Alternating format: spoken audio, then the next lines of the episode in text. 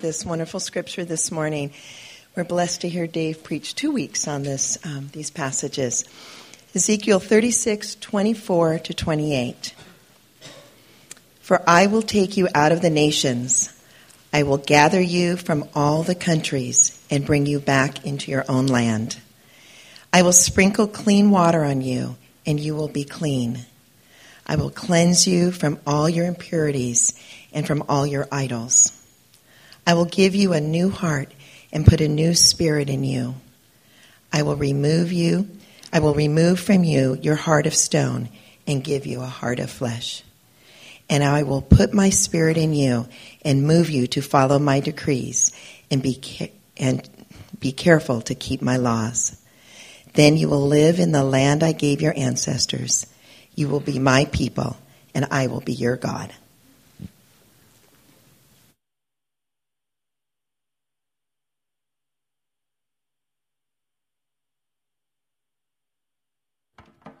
Good morning. It's good to see you all. We're about a quarter full after that first song, and we're full now. I don't know how that happens every Sunday. It's quite amazing. Well, if you haven't been around, we are charging through the book of Ezekiel. And just a reminder of the context uh, Ezekiel's this prophet of Israel writing 500 years before Jesus, and he's writing to a people who have recently been absolutely devastated by life. They had been disobedient to God for hundreds of years as a people, and because of that, a foreign nation came in and conquered them, destroyed their, their holy city, Jerusalem, and carried them off into exile. Now they're living as slaves in Babylon. They are hopeless and they are helpless and still stuck in this weird relationship with God. And so in, in the second half of Ezekiel, God is making these beautiful promises that he will one day restore them, bring them back into the land, and bring about this great renewal in them. And, and this, this chapter, especially, we really get this beautiful promise of an inner transformation that he's going to work in his people that really gets at the very heart of the gospel, the, the good news. And as Christians, we see the fulfillment of this passage 500 years later with the coming of Jesus and with the coming of God's Spirit at Pentecost. And so we're looking at these basic gospel truths, and we're spending two weeks on this passage. Just a reminder what I said last week the gospel, which means good news, this is what Christianity believes. There's this gap between God and humanity, but the gospel is that in his love, God has reached out to humanity in two ways. First, he has sent his son to do for us what we cannot do for ourselves. We see what he does in verse 25, washing us clean, bringing forgiveness through the death of Jesus Christ. That's the first half of the gospel. That's what we focused on last week. The second half of the gospel that we focus on today is this God not only sent his son, but God sent his spirit to do not for us, but to do in us what we cannot do for ourselves, which is, as we see in verse 26, to give us new hearts. And so that's what we're going to look at this morning. We're going to focus in on verse 26. It begins this way I will give you a new heart and put a new spirit in you. And I'm still kind of in some introductory comments, but just want to make note that when the Bible uses that word heart or that word spirit, they're talking about uh, the, the innermost part of a person, okay? The, the center of a person's feeling and thinking and willing. What today we would call a person's core. What's the, deep down in, in your innermost person, who are you? That's what the Bible refers to when it says heart and spirit. I've always liked the analogy of an iceberg. Okay? Uh, some of you have been able to be on boats where you actually see icebergs. I've never seen one in person, but you know you can see these massive icebergs and you think they're huge above the surface, but we all know that 90% of an iceberg is actually underneath the surface. And it's not a bad metaphor for human beings, okay? All day long, Mark mentioned us being buttoned up, right? We come in here and we present that 10% to one another. We say things, how are you? I'm doing well. How are you? I'm doing well. We go to work, we interact with our coworkers, we go home, and, and people see our, our actions and our behaviors. But underneath the surface, there's all sorts of things going on that people cannot see. There are insecurities, there are fears, there are desires, there are hopes. And underneath the actions that people see, there are motivations that drive those actions uh, that people cannot see. but that is the heart. That is the core. That's where the transformation needs to take place. Before I go on in this passage, I just want to acknowledge a couple things. One is this that Christianity is fundamentally about the heart. It is, in essence, about the core, about what is going on underneath the surface. And that's not to say the externals are unimportant, okay? Action, behavior, habits, practices. Those are all very important parts of the Christian faith. But in essence, it is a faith about what is going on underneath the surface. What is going on in your heart. When Jesus came onto the scene, he is very clear about that. He's always getting people to try to think beyond just mere practices and actions and religious behavior and ask them, what's driving you? What's going on underneath the surface? And the people he had the biggest problem with were the religious leaders of the day, the Pharisees, who above the surface looked really good, right? They were going to their services, they knew their Bibles, they were tithing, they were praying, they looked great, but underneath the surface, Jesus says, You guys are like whitewashed tombs. And that's not a compliment. Okay? On the outside, you're all clean. You look good on the outside, but inside you're full of dead bones. Okay? He's saying, but it's, it's fundamentally about what is going on underneath the service. And, and we, could, we could probably Every church, I'll just say this, every church has people who all their lives have been doing the externals of the faith. They've been going to church, they've been reading their Bibles, they've been in studies. These are respectable men and women who have been doing the outward stuff all their lives, but there hasn't been this deep inner transformation. And a deep inner transformation has to occur for a person to follow Jesus Christ in, in the essence of what that means. And it's something, as we looked at last week, that only God Himself can do. No amount of discipline can fundamentally change the orientation of the heart. Only God, by His Spirit, can change a person's inner core. And the good news is that's precisely what He promises to do in Ezekiel 36. And that's what many of us in this room can attest to the fact that He has done in our hearts. So today we're going to look at this inner transformation, what goes on beneath the surface, and just talk about it. It's a pretty simple message today. Uh, we've got this really basic metaphor that, that God gives us here, and I want to focus in on it. I want to focus in on the second half of verse 26, where God says, Here's what it means for me to give you a new heart. I will remove from you your heart of stone, and I will give you a heart of flesh. This is a verse that God used very personally in my life, probably 20 years ago, about. And I love this image of getting a, a stony heart removed and, and, being given a fleshy heart. And so I just want to talk about this. What is the heart of stone? What is the heart of flesh? What does this work that only God can do, what does it look like?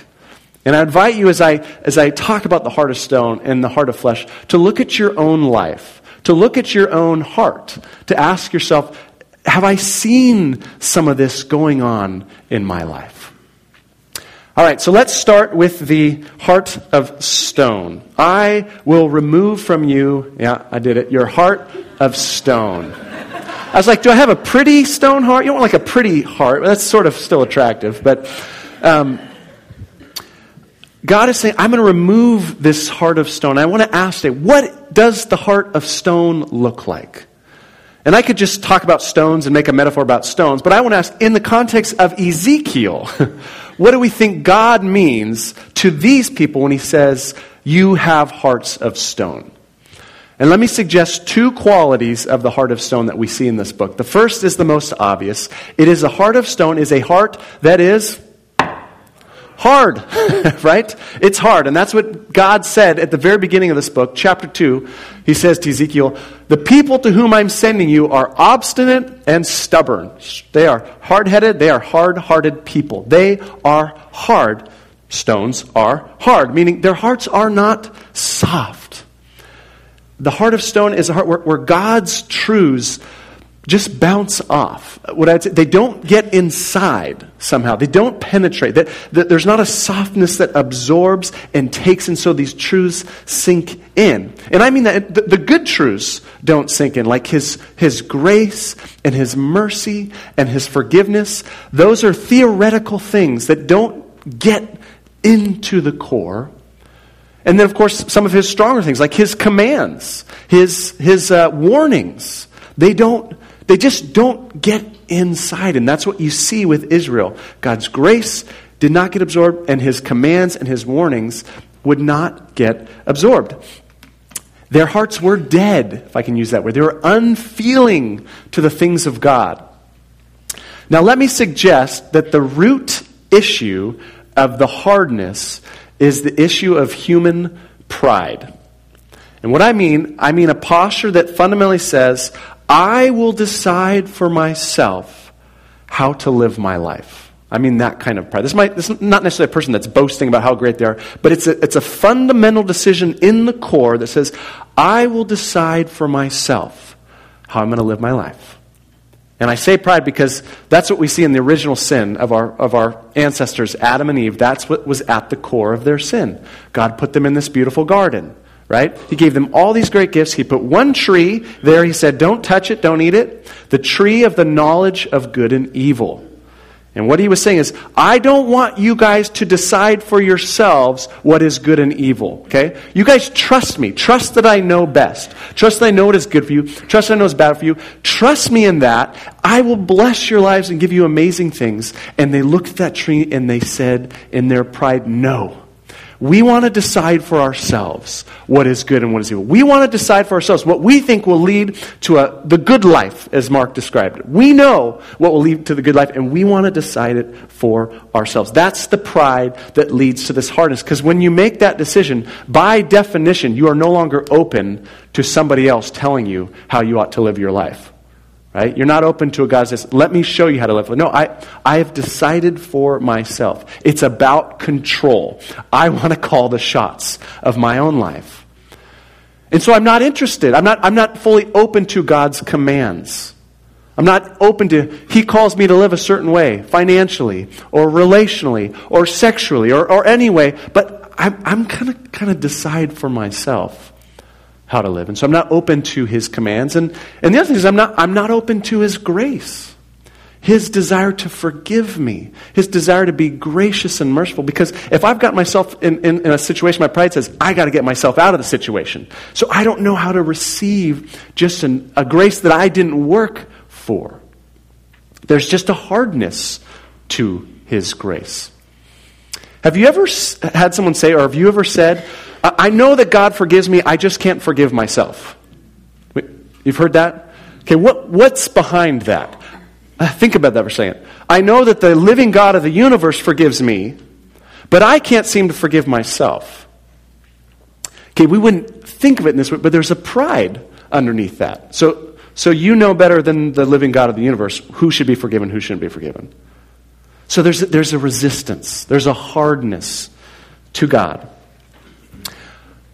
Now, the second thing about the heart of flesh that you probably wouldn't come up with just by thinking about, or the heart of stone, just by thinking of stones, but if you think about the book of Ezekiel, it's not just a hard heart, it is a divided heart. And the reason I think that is I go back to Ezekiel 11. This is almost word for word our passage today with one change. God says, I will give them an undivided heart and put a new spirit in them. I will remove from them their heart of stone and give them a heart of flesh. Word for word, but in our passage it says, I will give them a new heart. So I take that to mean when God says, by new heart, what I mean is an undivided heart.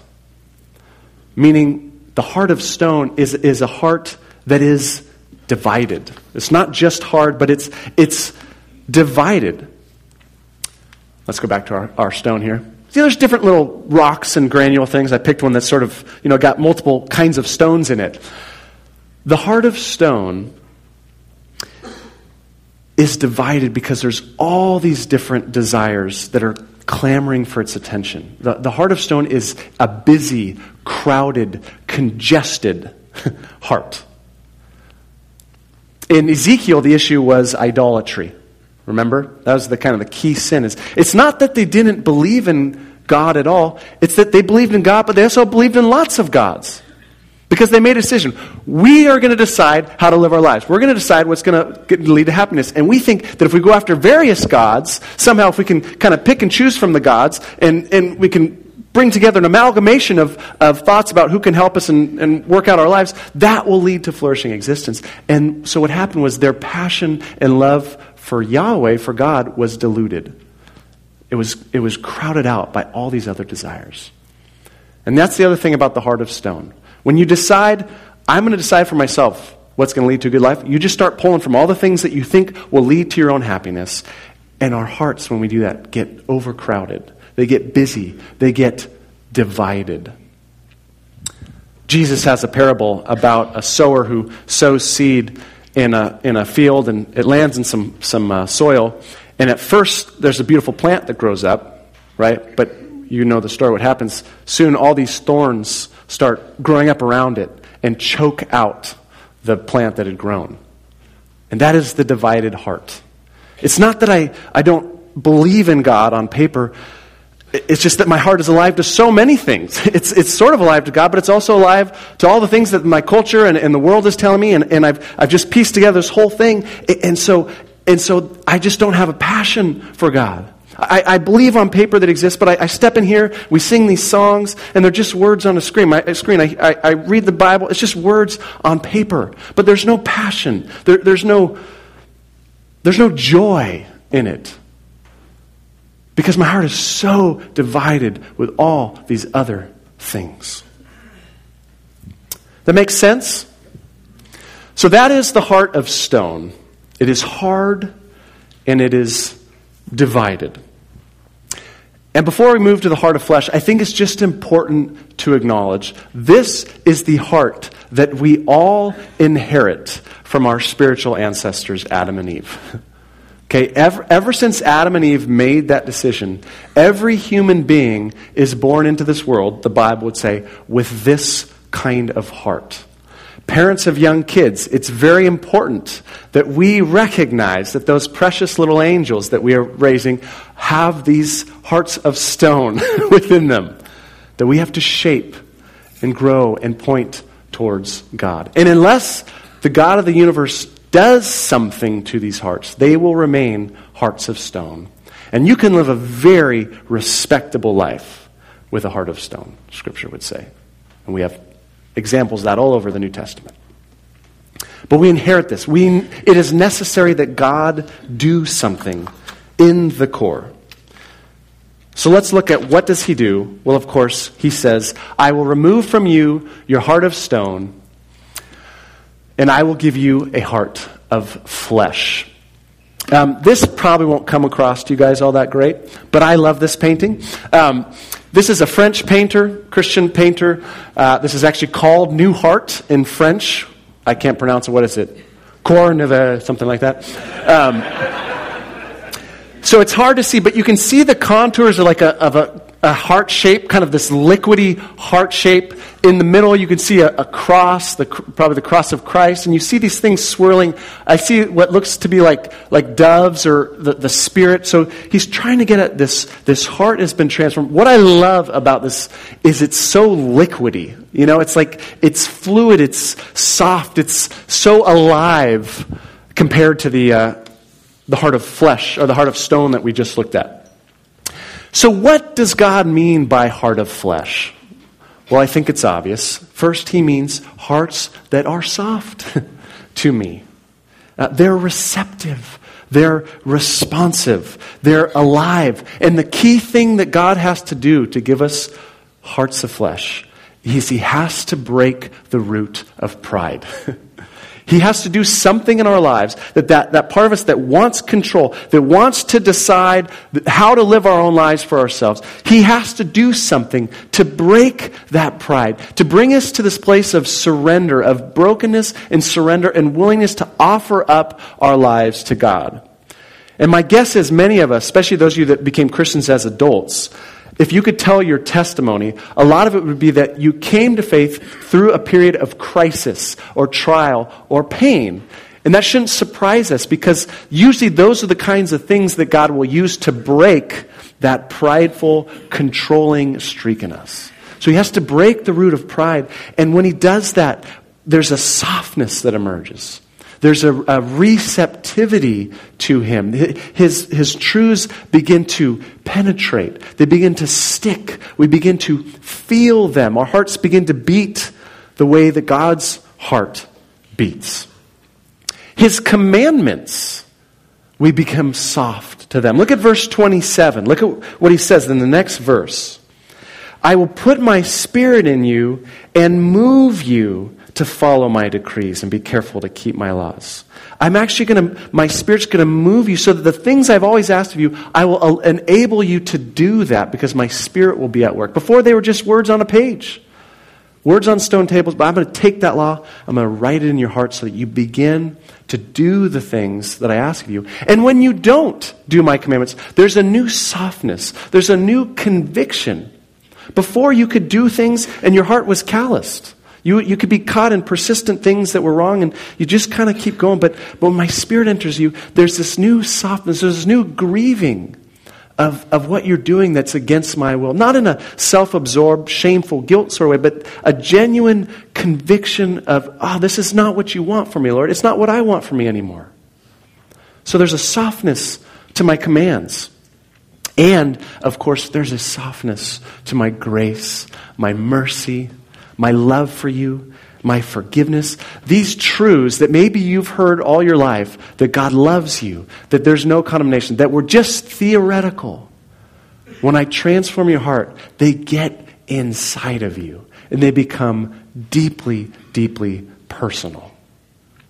There's a great passage in Romans 8 that talks about the Spirit entering our lives and Paul says this to Christians. He says, You did not receive a spirit that makes you a slave again to fear, but you received the spirit of adoption. God has adopted you. And by the spirit we cry, Abba. That's first century for daddy. We cry, Abba, Father. The Spirit Himself testifies with our spirit that we are God's children. Here's what He's describing. When the Spirit of God enters your life and changes your heart, you begin to experience the living God not as some distant God creator out there, but as your dad.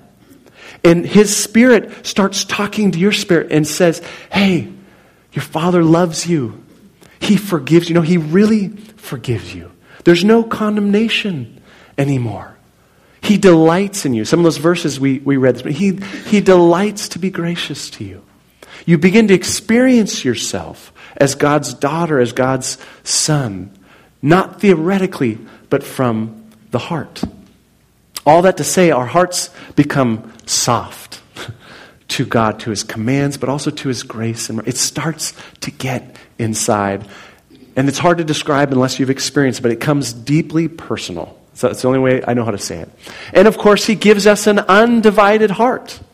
Before we had all these passions, and, and at some point, God enters our life and he reveals to our hearts, I am the only true God, and there is nobody as great and beautiful and holy and magnificent and powerful and gracious as me. And our hearts, in some deep way, say, Yes, you are what I want more than anything else.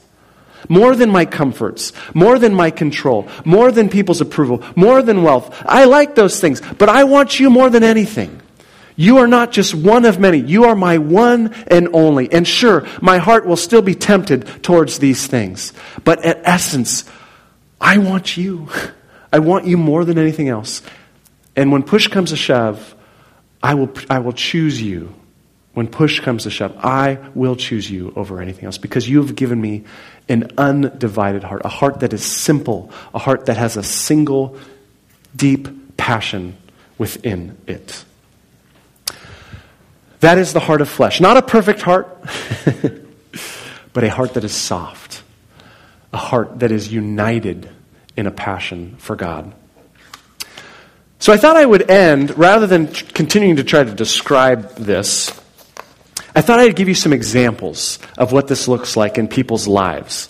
What does it look like when God steps into a person's life and transforms them from the inside out? And what we did this week, uh, we have a Thursday morning staff study where we go through the passage that I'll be teaching either this week or the following week. And I asked our staff, and they will remain, remain nameless in this, but I said, Tell me about your own story.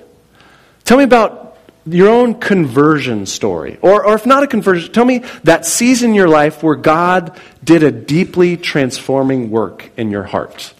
And so we just shared for an hour. And there was um, some tears. There was just, it was so beautiful. It was so fun to just hear the stories of how God has worked in such unique and specific ways in each one of us. And I wanted to try to give you just, I wanted to capture a little bit of that for you. And I'd encourage you to think about your own life, your own story, and how, how God has uniquely worked in your core. So let me just share a couple of these with you.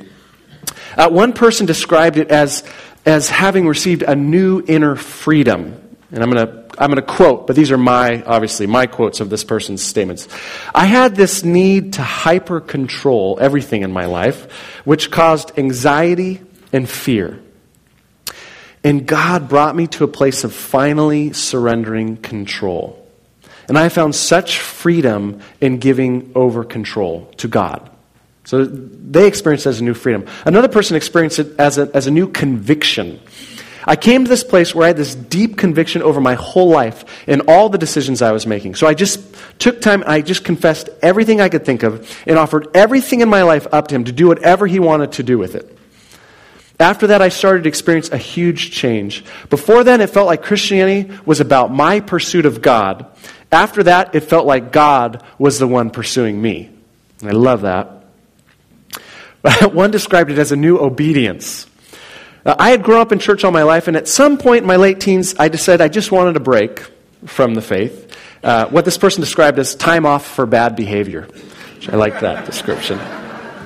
We, many of us can relate to that. And then went on to say, and God at some point just came in and changed my heart and said, All right, it's time to start obeying me and walking my way. And I did. One person described it as uh, having new ears to hear. It was as if I began to hear God's voice in my heart for the first time. Before then, the Bible had been words on a page, but now it was as if someone was speaking to me through these words. Love that. It became personal. Another person described it as having new eyes to see. I don't know how to describe it other than to say God gave me new eyes to see. The world looked completely different to me. Life was vibrant, it was full of life. I began to grieve things I had not grieved before. I had a deep tenderness for those in this world going through pain, and I began to fi- find great joy in things I had not found joy in before. Another person described it as receiving this new gift of knowledge. God gave me a new hunger to learn. I just started consuming everything.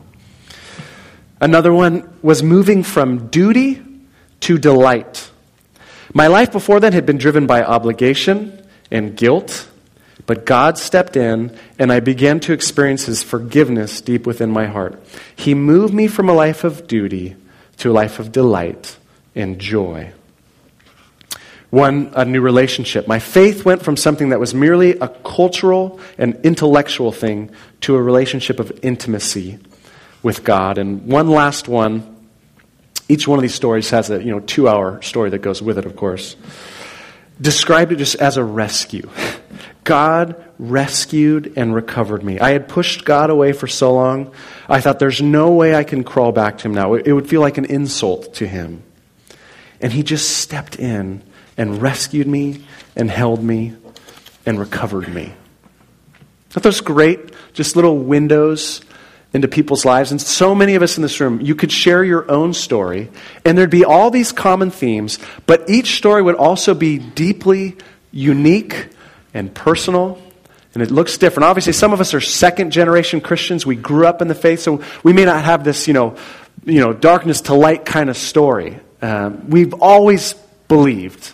And yet, there's still these things that God has done in our lives throughout the journey that are deeply personal, that things that only His Spirit can do, that no human being can do for us. I will give you a new heart and a new spirit. I will remove from you your heart of stone, and I will give you a heart of flesh. So I don't know how this strikes you this morning. Let me suggest there's two really obvious responses to this passage. One would be this, and both of these are appropriate would just be today to just step back and thank God for what He's done in your life. To spend some time, I'll give you a couple seconds in a minute, just remembering. Remembering those moments where God has done deep inner work in your heart and just thanking Him again.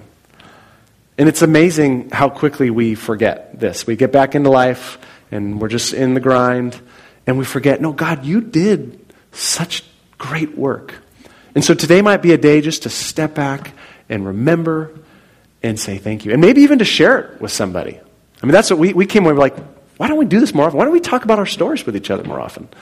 And so maybe you, you want to share it with someone. That's a way to remember it. And then the other response would just be to, to look at your own heart and acknowledge, uh, as you hear this description, maybe all the work that God still has to do in you, if I can put it that way. And we would all have plenty that we'd say, God, when I look inside, yes, you've done some work, but man, there's a lot of work to be done. And so maybe today's a day where you say, Lord, I, I need to just confess where my heart is with you right now. And so I'll give you a minute to do that too. Just here's what I here's where I see hardness, here's where I see deadness in my relationship with you.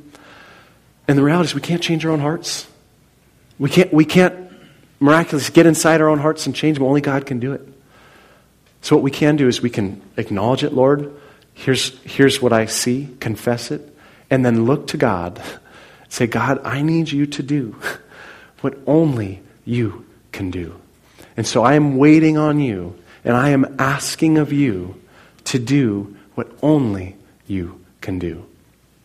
So let's pray, and let's just create a little bit of space to do that this morning together. Would you bow your heads with me?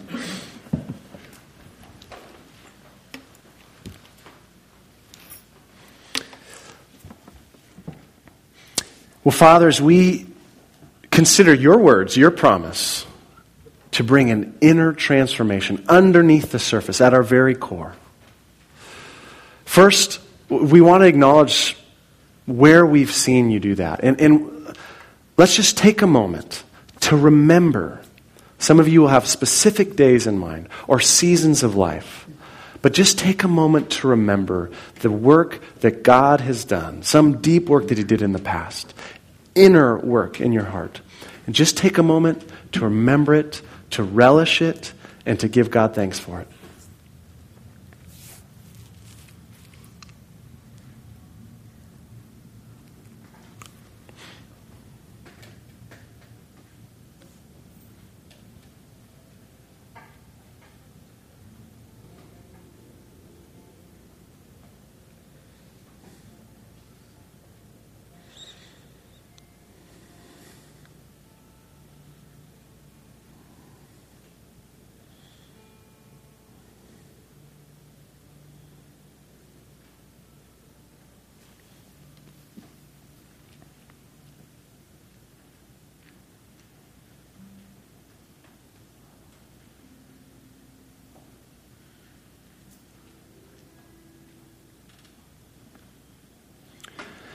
And Father, we also just acknowledge there's so much work left to be done in our hearts.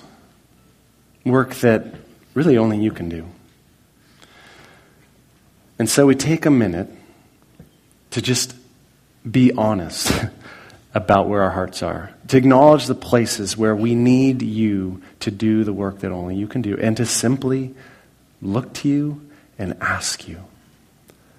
Remembering your promise, you say, Ask and you will receive, seek and you will find, knock and the door will be open. That the Father longs to give his Spirit to those who ask. And so we take a moment to ask.